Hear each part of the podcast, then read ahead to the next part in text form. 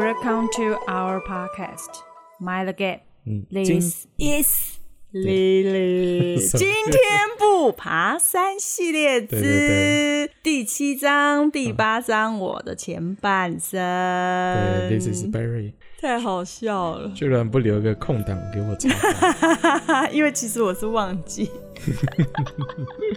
我们今天不爬山，我告诉你，我明天就去爬山了。明天没放假，不要幻想了。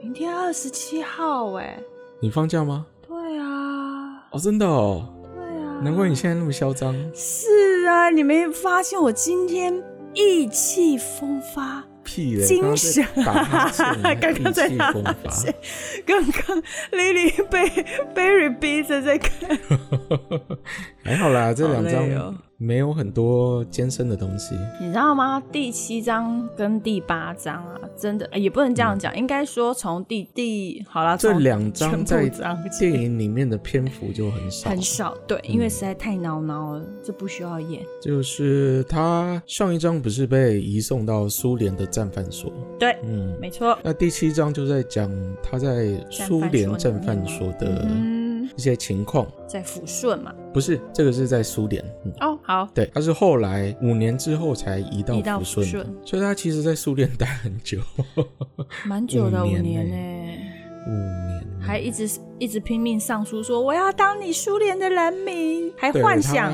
好他他烦。自知如果回去的话他会被判刑，是啊，所以他就上书几次给苏联政府说他要当苏联 公民，嗯，但他底下的大臣那些一起被他移送到苏联的那些战犯，跟他持相反的意见，因为那些人的家人都在中国东北，嗯哼，他们想要回家。对，那溥仪比较不一样啦，他比较没心没肺， 没有，他啊就是一个小孬孬，你忘记了吗？ 对不对？所以他就一直想要上书三次了，我记得。我看他是上书三次，说拜托让我留在这里，让我当你家的公民，我会好好的做事。没有可做是事啊，他他想要留在留在苏联对当啊，大然后爷照样要人家服侍啊。如果我是苏联政府的人或是官员，我为什么要留一个还要让人家服侍的人在我的国家里面啊、对不那对？时候我的猜测啦，苏联把他留在那里五年，是为了看中国国内的发展，因为那时候在打中国内战，是，嗯，记得吗？嗯，打得很凶，共产党跟对国民党在打，是没嗯错。所以他要先看一下情势，最后再看要怎么利用他吗？要怎么处理溥仪。嗯，不过到到最后是没有利用的空间了、对啊，我们的中中共跟国民党自己就打得超火热的，这个没没空去理溥仪，好不好？好，再说然后说他在在里面干什么？嗯，在苏联的时候，他始终还是摆着一副皇帝的架子。那那些一起被他关进去的人都要服侍他，是放不下架子，嗯，就没那个习惯嘛，当不起普通人。 对不起，不通是什么鬼东西啊？还自以为自己是皇帝就对了，即使别人不可以叫他皇帝，要叫他什么上边？对，那时候因为不能再用皇帝的称号嘛，也不能叫他皇上，所以他们都叫他上边，就很像那个明朝开国的时候，开国之前他们称朱元璋叫上尉，嗯哼，嗯，现在叫溥仪叫上边，他就是没边 呐、没边。对。我在为什么一直在？哎，我从第第几章节开始就开始在骂他了，嗯，上两章节忘了。就是一直觉得他是一个小孬孬。他们在苏联的时候，苏联给他们读一些像是列宁主义的书籍，还有什么联共党史。有感觉又要在二度进行洗脑，跟日本人一样吗？对，在那个年代，其实有很多共产党的相关分子，还有国民党的相关的人都会被送到苏联去念书。那这些书都是必备的读物。是为了洗涤心灵吗？还是要做一个那个洗脑？是因为这样子吗？算是洗脑吧。就像我们的蒋经国年轻的时候也是被送到苏联去念书。哦，嗯认真？对啊，对啊，嗯对啊。哇！哦 那我下次去看看有什么野史，很多啊，很多啊。你懂的。丽丽喜欢的野史口味有点重，好啊，你等一下可以讲一下主题也是。啊，对不起哦，莉莉晚年不读书， 就对这种东西特别的有兴 趣。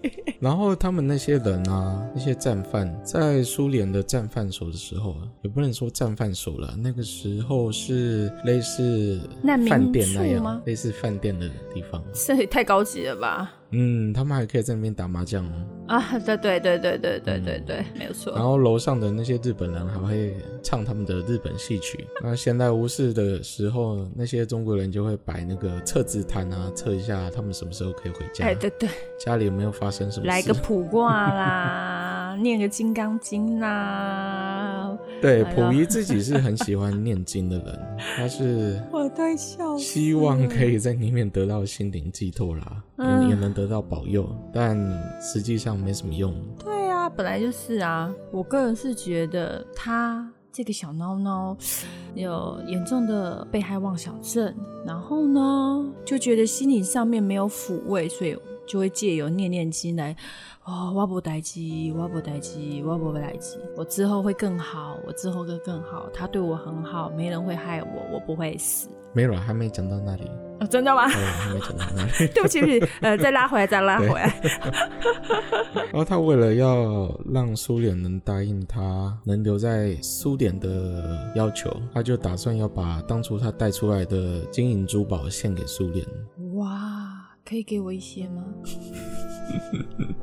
我要的不多。那比较好的金银珠宝，他就自己留下来藏在他的行李箱的隔层里面，然后甚至是肥皂里面都可以塞金银珠 宝，你看看，你看看，挖空然后里面塞什么戒指之类的吧，我我猜。们从以前到现在呀、你看那个呃箱、行李箱这种东西，就是一个必备品哦，可以常常塞卡啦。塞给对对 对啊，我你们是说你吗？哎呀，当然啦，哎，以后你到时候突然火烧房子，或是说要绕跑的时候啊，或是跟家人一言不合啊，要那个离家出走的时候，我就只需要一个离家出走的那个小包包，然后其实里面有塞进啊多少美金，塞进多少台币啊，你看多好，那护照啊一本、两本、三本这样子， 三本？你为什么三本？因为各国度国家不一样，国籍不一样。 哦，有钱人。啊，后来啊，他在苏联的期间还被召唤到日本东京去。哈，对，远东国际军事法庭，对这一部分的影片呢、可以在网络上找得到。他当时在法庭上作证的时候，嗯义正言辞的指控那些日本人。但他在自传里也有提到啊，他尽量去避免，自己会被清算的一些佐证，对不对？对，怕自己被判刑。嗯哼。那国际上的那些呃新闻媒体啊、报纸啊，都把溥仪去东京参加审判这件事写成了各种八卦跟消息，放在头版上面。原来我们从以前到现在就是会喜欢这种小八 卦，呃，对啊，真的是。那他在法庭上就有提过啊，那些迎接日本的祖宗天照大神那些事啊，提这干 嘛？好烦啊！他这是小孬孬，你提这个干什么？哎真的，是。然后也提到了他的那个谭玉贵玲人谭玉玲的死亡，虽然他没有证据啊，但是他在法庭上说是日本人把他杀死。作为证哦，作为证哦。有一个美国律师对他大吼说：“你把一切罪行都推到日本人身上，可是你也是罪犯，终究要受到中国政府制裁。讲讲，”嗯，那直接一剑刺中他。 对溥仪也说这句话把他塞得哑口无言。嗯，当当然，他继续坚决否认。这个他很行，因为之后你到第八章的时候，也会发现他有很多东西都是坚决否认，没有，我没有，但实际上他都有做。嗯，就在电影里面有提到，他在抚顺战犯所的时候，被逼着把他做过的事写下来嘛。是，那电影里演的也的确是这样，他开始动手写他的自传，是他被移送到中国抚顺的战犯所开始写他的自传。那五年后啊，他就被移送到中国去了。那那时候苏联的士兵就安慰他说：“呃，中国的共产党啊，跟人民气量是很大的。”然后给溥仪酒啊、糖果啊，安慰他，叫他不要担心。但溥仪都觉得他们要把他移送到中国去送死。嗯，因为他真的做太多坏事了。而且他以前听到共产党的那些事情都是负面的。你还记得那时候日本人跟他提到共产党的时候是怎么说的吗？哦，有啊，他们不是都说，呃，他们烧杀掳掠啦，不然就说，那其实这些事情都是日本人自己做的，哎，不是，日本人不是这样讲。嗯啊、不然怎么讲？ 日本人说他们的军队很很难击败，是没有错，参加共产党军队的人都会持续的留在军队里面，嗯，一般老百姓也是他们的军队。对，嗯他们的洗脑洗得很彻底，对，就是，然后日本人就跟溥仪讲说，他他们在战斗的时候很凶恶之类的。嗯哼。可是这也很妙的事啊，这就是我为什么一直说他是小闹闹，人家会会非常的凶恶，是因为人家是要护国、保护国家，会要护国啊。你是一个日本人，你你来打我家，我还给你谢谢说阿里亚豆哥塞吗？是这样吗？不是吧？当然要凶狠一点。所以我就说他真的是一个小闹闹，然后因为人家这样子讲，应该是这样啦。当时的国民军，或或者你可以说蒋介石麾下的那些国民党的军队，跟共产党比起来，共产党是比较残嗯酷残跟酷的凶恶吗的，对，比较难对付。是对事但实是这样，没对错，。那个时候毕竟还是国民党军队比较多嘛，嗯哼。那可以击退日本人，大部分还是要靠国民党啊。是只不过日本人就很怕，嗯、他们的统治的区域被共产党渗透，嗯哼，嗯所以有一点丑化，我觉得，而且毕哦竟、没有，他们是对的啊，他们是对的。你还记得那时候苏联也有共产党吗？是嗯对，而且苏联靠着共产党这个意识形态，举全国之力去对抗德国希特勒。嗯，你多少都有看过一些电影嗯跟哼书籍吧，文章他之类们的。他们两个还真是不相上下。可是我嗯必须要说的是，呃，毕竟溥仪很多事情都是耳闻，并没有亲眼所见。哎、对，对，但这一部分我就不可以骂他小孬孬，因为毕竟他的呃眼界跟世界是有受到很大的限制。嗯，没错。好啦，我为他说句好话好吗？ 一直不要一直骂人家，但是确实真的，溥仪有很多一些消息，甚至一些来源，呃，资料全部都只是别人的耳闻，而不是自己亲眼所见。就他被移送到抚顺战犯所的火车上啊，他就一直很怕人家要杀他，或趁嗯机要杀他。对，那导致于他有点神经质，然后还主动跟那些士兵说他的亲戚呀、谁谁谁啊，不满民主制度啊， 然后他去打小报告啊， 或者在车上发神经、咆哮啊之类的。那时候共产党的确是没有要杀他，而且还对他们，挺好的呢。嗯，派医生来给他们看病啊，嗯给他们吃的，给他们喝的，还给他们烟抽。嗯哼，对，小烟袋嗯，那一直到很后面，溥仪才知道啊，他们是真的没有要杀他们。破坏妄想症真的蛮严重的，好昏倒。而且他那时候不是呃一开始他们不是列了一个清单。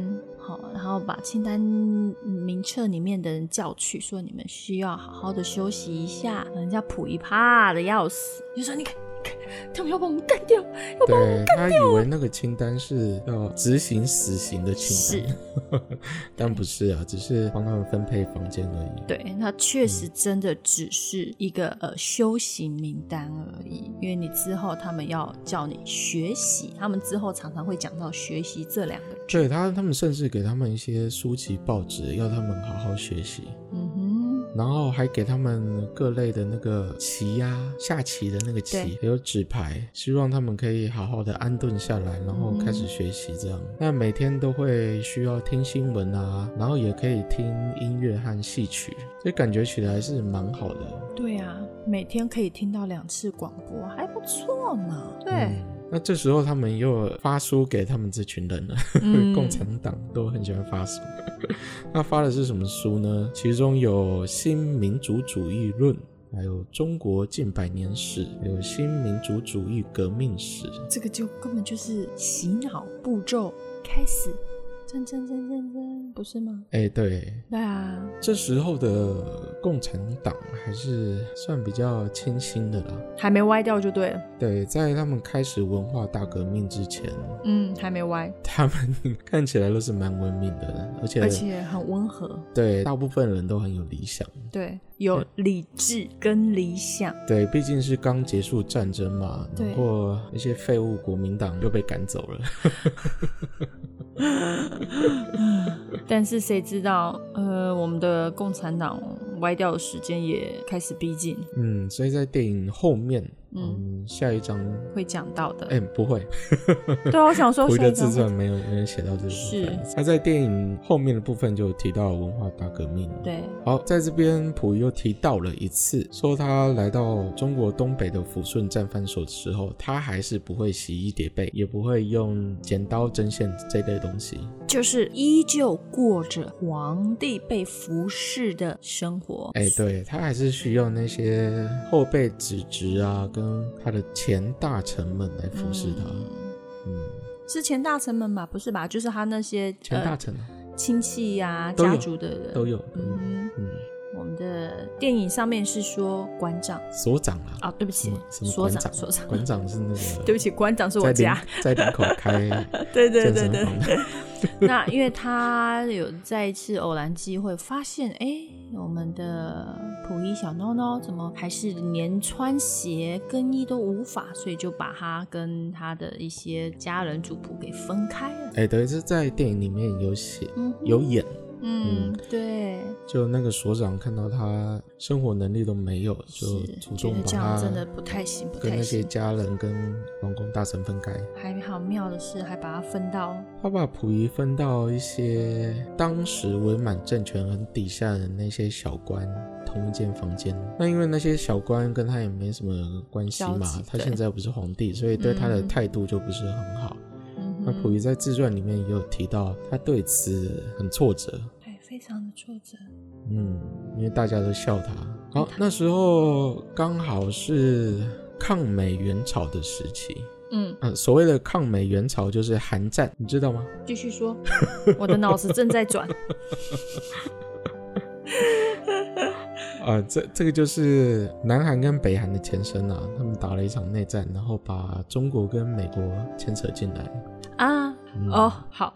可是这一段这一段历史好像没有放在我们的历史教科书里面，对不对？我记得没有。嗯、只有简单说过、啊。嗯，你我还记得没有麦。克阿瑟吗？是就是是，那时候啊。嗯嗯哼，麦克阿瑟，我还挺喜欢这一位。嗯，后来被美国调回后方之后，他还试着想要参政，嗯嗯因为结果你不是很好。，对，嗯因为年纪的关系，不结是果不不是是很好。是没有，那我时是候说，呃，后备军的人都会觉得说，你这个老将军其实已经有年事，而且没有啦，那时候是他们有一种厌战的情绪，所以才把他往后调啊。所以他在参政的时候没有被选上。嗯哼，嗯，因啊，为那个是对于另外一段历史啦，我们这边就不嗯哼提了。好，不要提，嗯 太多历史，那个 Lily 的 USB 会烧掉。什么？你只有 USB 哦？对我只有 USB，而且我这 USB 还是还不是一二八，只有六四 G 太。可怕了！对，所以千万不要用超过六十四 G，超过一二八，我跟你讲，我整个 USB 会烧掉。嗯， 好了那刚好就是在这个时期，他开始写自传。嗯哼，有认真，呃，嗯他有在认真的他在写的时候就开始嗯怨恨起慈禧啊，还有那些紫禁城那些人，把他这一生都搞砸了。你看说是不是？我再说那一句话，为什么会认定他是小孬孬？都已经是这一辈子走了，要三分之一，要走一半了。但是在很多一些历程中，溥仪始终是认为是别人的错，因为对你的错，所以我才会忍受这种痛苦，因为你的错，我才必须要被这样子的呃批判，因为你的错，所以你看我才没有办法自理，都是因为别人的错，都是累的错。都是别人的 错。一开始的自传又提到了，因为他怕被审判嘛，所以对他不断的提到他是完全不得已的，他是被日本人绑架的。是绑架哦，绑哎对架哦对，对对对，想要把自己的责任撇清，嗯，不想要被受到审判，或是不嗯想要被打压。然后这样的歇斯底里的想法跟思想斗跟思想斗争，不只是在溥仪身上发生，也发生在其他人身上。所以他的一些亲戚啊，跟跟他以前的大臣啊，那些战犯就开始有不一样的想法。很明显，他们已经被洗脑了，被改造了，被洗脑 了，然后开始批判溥仪以前的作为。不那只有是批判他而已啦，就是批判他们以前很多一些其他人的作为。因为他们都要写自传，不止对溥仪要写，嗯很多每个人都要把自是己以前犯过的错误写下来。嗯，在一九五二年的新年啊，玉芳就让他们自己组织一个新年晚会，然后表演一些小节小节目嗯作为娱乐之用。啊，里面就呃有几个人上台说相声，哦类似相声的东西。咔咔对对三人快 板，对我们也来。哦他们他们以前叫快板。对， 类类似那种顺口溜之类的东西，是是是我也不太理解。然后他们就把监狱里面发生的一些事啊拿出来讽刺一番啊，嗯，但他们也暗地里讽刺的，像溥仪这种人，需要人家服侍他，给要别人当奴才啊，然后阻止人家学习啊，成为一个新时代的呃中国人啊之类的。然后他听了就不很不是滋味，觉得很讽刺，可是对，我觉得这也没什么好讽刺，因为这就是事实，他们说的话就是事实。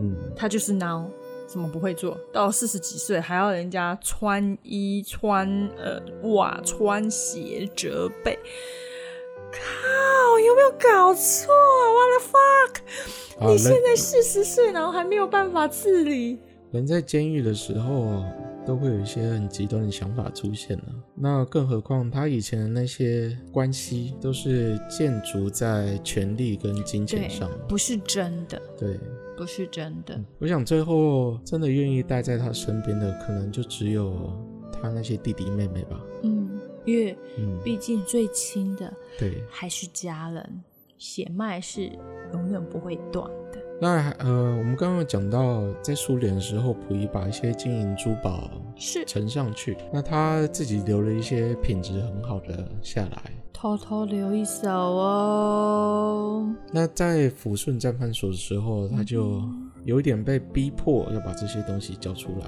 因为很多他身边的人都想要打小报 告。嗯，我觉得确实也是这样子，因为毕竟好像在这个时间洪流被有思想改造，对不对？思想改造，然后就大家就会觉得说啊，对，我的党都是对的，你现在以前做的那些事情好像都不对，你是否要告赶快告诉他们？哎呀，我们都对你很好，这个党不会批斗我们的，在这个所里面大家都会对你很好的，那你不要隐瞒。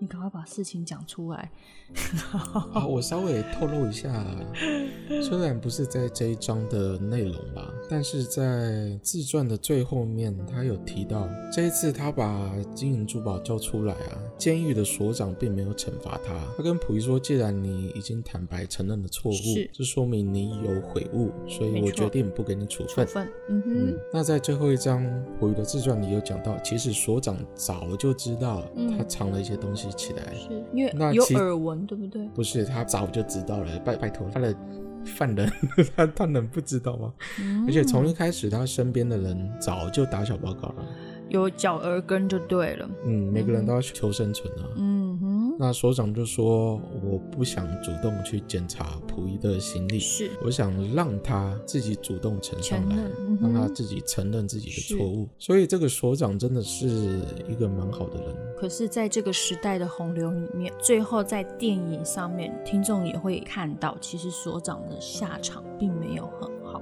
哎，对，嗯但我不确定在真实世界里面，嗯哼这个所长在文化大革命的时候有没有被批是斗？对嗯我不确定。嗯哼，如果有听众知道的话，也可以诶，在我们 IG 留言告诉我们哦。嗯，因为在自传里面，溥仪并没有提到这对个所长的所长名字后来对后来的嗯那没有个，提到。嗯哼，好，他上层的这些金银珠宝啊，大概有四百六十八件。那后来玉芳就开了一个存条给他，说等你出狱的时候会还给你。嗯哼，那至于有没有还，嗯嘿嘿大嘿家自嘿，己是是思考一下喽。是是是， 会不会像之前那个小太监一样，拿 拿到拿到那个城外去变卖，开启那个二手杂货店？ 真的是，在这章里面啊，他有提到跟他一起关在里面的有一个蒙古贵族，是那蒙古贵族一向都跟满清贵族有血缘关系，嗯所以通常在政治选择上都是站在一起的。那那时候，这一个蒙古人他全家都发誓要拥戴溥仪复辟，嗯哼，而且这个蒙古人的母亲拿溥仪当神仙那样崇拜。嗯但在捷运的时候，这个蒙古人就崩溃了，他就跑过来讽刺溥仪说：“真可惜，我母亲已经死了，要不然我一定告诉他宣统是个什么样的废物。” 确实。就已经气歪了， 真的。因为毕竟他们关了很久，是嗯，苏联五年，然后东北的战犯所有也蛮久了，十年吧，我记对得。，嗯，嗯，因为我记得他那时候说他没有办法着衣，都已经四十几岁，他出来的时候就就几岁了，嗯所以他其出实来的蛮时候久50了几岁对了嗯啊，所以你看多久了？好，那在第八章后面，我们在电影里面也有看到，一小段，对他给溥仪那些战犯看一些纪录片，嗯哼。看日本人到底在中国做了什么坏事。啊细菌战呐、诸如此类的。那溥仪在自传里写到，他一直都不知道过去十几年来日本人到底做了什么。因为他一直认为日本跟他很友好，对他的帮助很大，对不对？他只看到他想要看的部分了。所以嗯很多事情，就像我之 Li- Lily 之前讲的，很多事情都是溥仪他只是耳闻而已，他没有亲眼所见，所嗯以他的耳闻的范围就会非常的狭隘。因为如果别人闭口不谈，他其实永远都不知道，这就是他可悲的地方。好，在里面就有提到啊，那时候关东军在东北种植了大面积的鸦片，因为毒品这个生意是最好赚的。他在自传里有写到啊，差不多五个人里面就有一个人有烟瘾。那不但如此啊，他们还强征东北人民去当劳工。那里面就有写到，一九四四年的时候，他们征用了一万五千名劳工在新安岭、呃修建军事工程。那因为劳动条件很恶劣，而且是在冬天，所以一下子就死掉了六千多人。太能又没得吃，又要做很长时间的劳工，然后溥仪说啊，鸦片的利润啊，在一九三八年的时候就占伪满政权财政收入的六分之一，那一九四四年又增加到三亿元，不，也就是伪满初期的一百倍。海的。那这样的收入就变成日本侵华战争的重要的经费来源之一。可是他这样很过分，你看他这个鸦片其实占他们伪满政府的那个经济来源很高，比率很高。你但看，就连婉容都是吸鸦片，对啊，但是他却骂把婉自己的容，人生毁了。对，却骂婉容，其实啊，我不太相信他不知道啊， 嗯，所以我才说啊，毕竟这个自传是他在牢狱中写出来的。嗯，受到强烈的那个那个精神压力呃的，是这样说吗？其实我觉得，就像你讲的，就像贝瑞说的，他一定知道，因为他婉多容多少少都会知道一点啊、不是多多少不少，可因为能婉容抽鸦片，他后他之前呃前呃第五章还是第几第四章，他不就有讲嘛？婉容吸取鸦片的烟瘾很大。嗯，对啊，他身边就而有这且他样子一个例子啊那时候可了以有时候都可以出去啊，多少应该都可以看到。对呀、啊，所以那些说东他北不人知民的道生活我不相信。哎、对，好啊，给他们看了纪录片，也有一些像我们看到的那样，那些日本皇军怎么样杀害那些中国人。嗯，嗯，比如说把一些可疑的人抓来站成一排，然后在里面随便挑一个出来用刀砍死，然后慢慢的一个一个把抓出来，逼迫其他人吐出他们需要的情报啊，或者是东西。很多超多的，那有各种的刑罚、啊，那这边就不细讲了，嗯嗯哼，因为有点残忍。咦，有残忍的东西，莉莉很爱哟。很多人都看过啦，因为毕竟是历史，对，像 Lily 就看过南京大屠杀的纪录片，哎、太可怕了。呃，啊，是吗？你知道吗？我我记得我第一次我的初恋，离这也是跟你题的初外恋有话什，么关系？是，人家金刚龙是要跟莉莉的初恋有什么关系？我告诉你，人家人家初恋就是在电话中都是那种情话绵绵，对不 对？嗯哼 没有，莉莉初恋的时候在电话中讲的是南京大屠杀为什么啊纪录片，那个小男生是 脑子烧坏了吗？你看吗？莉莉就是这样子的奇怪的人， 怎么会在你初说恋嘛，的你时说候？嘛，有谁会在约会的时候讲南京？有，啊，后后后来之后，我的那个前男友就是有私底下就是在跟好朋友讲说，拜托你们都不知道，我当初在跟 Lily 谈恋爱的时候，我们讲的话是什么？哦，他你说们讲什么你们现在还是朋友啊？哎、不是了，不是了，这这这这经过南京大屠杀的洗礼，分手之后应该就不想要跟我交朋友了，哦，是你跟他讲，不是他跟你讲。是我跟他说的，哦你你犯了什么毛 病？啊我不知道哎、所以又还跟人家抢细菌战，真是这个男这个女孩子脑子是有洞啊！对啊，你脑子有洞 吧？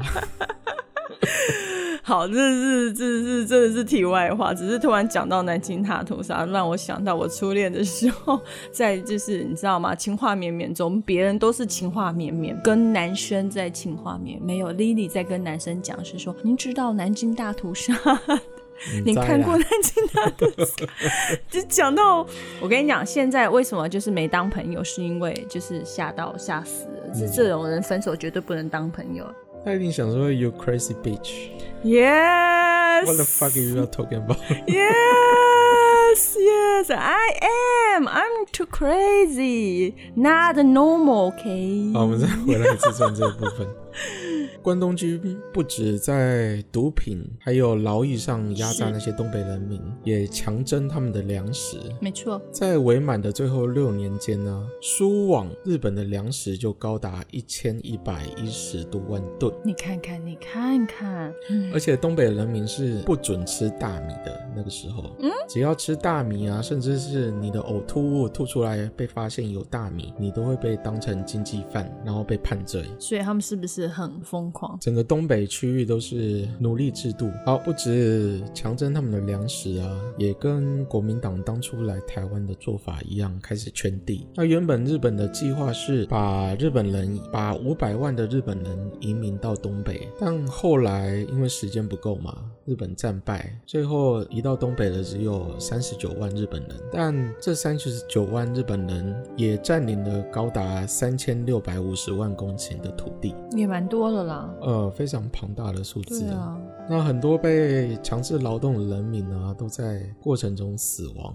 嗯，那溥仪在自传里就写啊，这一些政策都是用他的名义颁布的，因所为以那时候是未满洲的、啊。对啊，希望大家还记得啊，他是满洲国的皇帝。是的，嗯，所以当然是以他的名义啊，但是他就说他都不知道。所以后来日本战败之后啊，就很应该说共产党执政之后，就有很多人写信来，希望政府可以为他们讨血债。逃什么血债？他们死掉的那些家人啊，还有他们自己土地面啦临到的那些厄运啊，他都希望那些汉奸跟日寇能血债血还。嗯好，你要不要讲一下嗯，为什么溥仪没有孩子？哦，为什么溥仪是小孬孬这一件事情 吗对啊， ？No，我跟你讲，这个部分是野史啊，是没有没对有 这部分是 Lily 想要跟听众讲的一个对小，但野史。是网络上 你可以查其到实一些很资多料，。嗯对对对，因为其实我一开始一直觉得，为什么他没有孩子？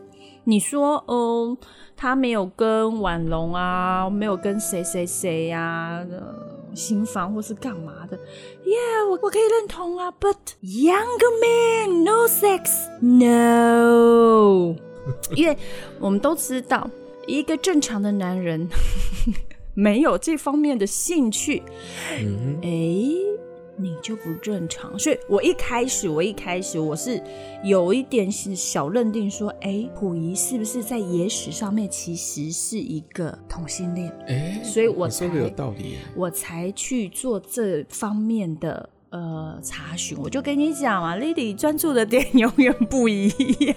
嗯，所以后来我查了一下，其实我必须说，他的老婆婉容真的是一个很。孤寂的一个女人，我为什么会这样子说？婉容她的出身其实不低哦，她出身非常嗯的对好，对她出身非常的好，她贵族出身，然后端庄秀美，而且她很聪明，又有受到西方的教育，甚至于在她的内涵中，比溥仪哦，真的比溥仪好太多了，嗯，真的是。可是她那为什却么有他跟溥仪没有孩子？ 对他却是一个悲惨一生，这就是妙了。嗯所以我那时候去查了一下， 真的是太好笑了。我们那时候查了，其实算是卑吕都说这是一个野史啊，但是就是我看了，我觉得还蛮好笑，所以我一定要跟你们讲，就是为什么他没有办法跟婉容有孩子？听说以前在溥仪十几岁的时候，太监就会很怕溥仪跑出去，而且这件事情溥仪有跟他呃多年的同事有透露过这件事情，所以就把比皇上大了可能十几岁，大了很多的宫女，而且不是只有一个哦，是二批、三批、四批哦。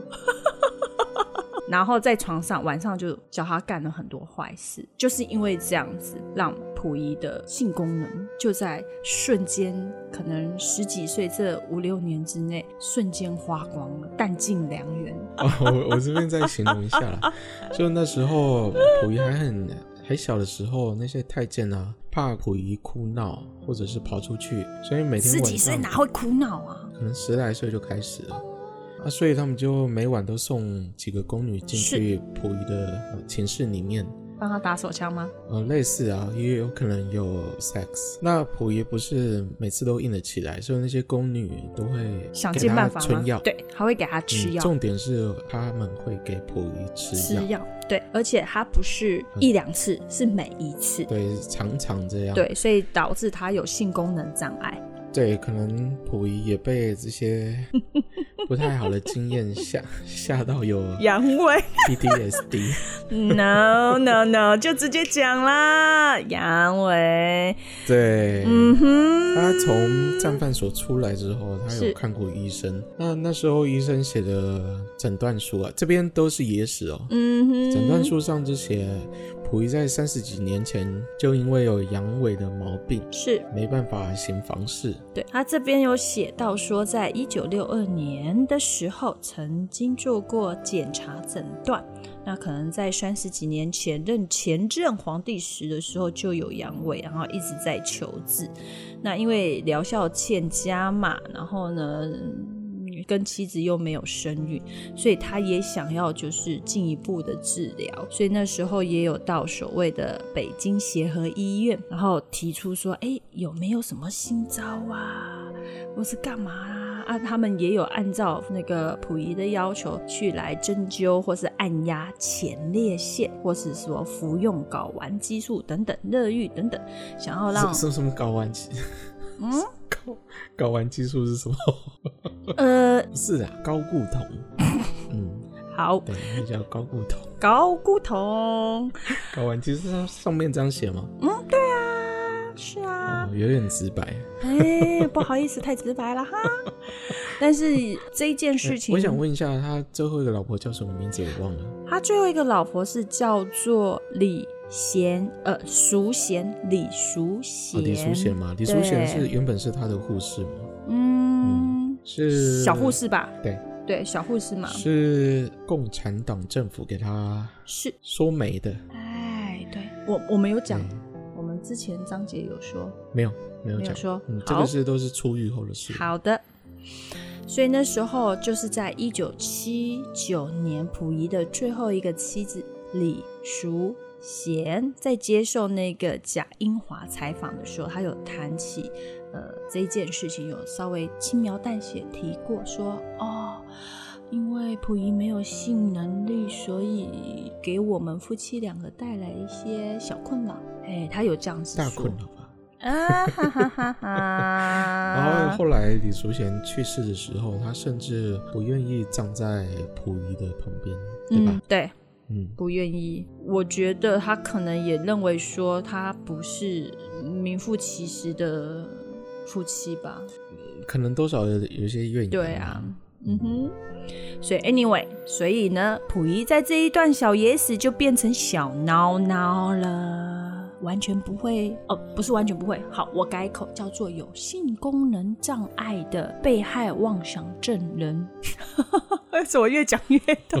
越描越黑。好的，没关系好，啊这那这可能是溥仪为什么没有孩子的原因、啊。是对，所嗯但以都是我野史，没办法。啊对，这是一个。野史，所以嗯我那时候其实一一度以为，哎呀，是不是、呃同性恋呐、是什么的？而且我在查这段野史的时候，也有查到，就是其实这个呃这一段小野史，其实在。我看到就是好很多一些搜寻上面，其实我们的听众都可以搜寻得到，就是我们的婉容。其实婉容那时候有怀孕，我那嗯时候也想说，哎呦，有怀孕还不错。然后一细查，What the fuck？The daughter's father is not my husband 他就戴了一个很大一顶的绿帽子哈、就是这样子喽。嗯所以这个婉容孩子的的爸是谁？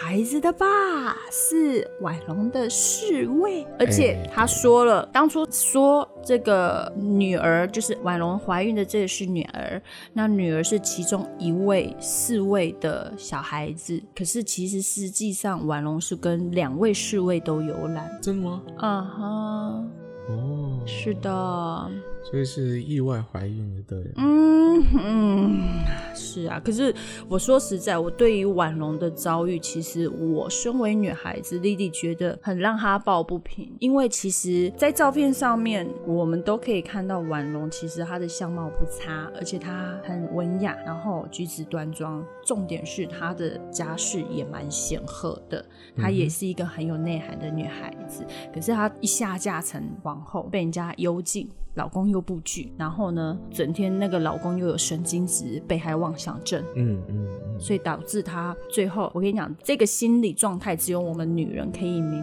白，就是一个活寡妇，嗯只能看不能用。啊、我都没办法明白。所以最后我才可以了解说，为什么其实婉容会沾染到鸦片，她在心灵、身灵上面完全都没有办法，呃是很枯竭啊的。是，然后没有办法受到可能自己老公的敬重。好，还有一点就是，传说那时候婉容把孩子生下来之后，哦，溥仪你就真的把要那讲个这？个吗？嗯，溥仪就把那个孩子杀死了。对，怎么杀死你讲，嗯，不然你都说我太血腥我不太相信那个部分啊。啊。对，应该是直接就杀掉。了，或拿去埋之类的。是是是，嗯，因为野史上面有有讲，就是两派，嗯一个就是呃，孩子这个女孩子女儿是被直接就像贝律讲直接杀杀掉，嗯但是另外一派说他把她很可怕哦，丢到锅子里面嗯嗯嗯，烧嗯死。我觉得这有点太戏剧化了啦，应是该不至对于。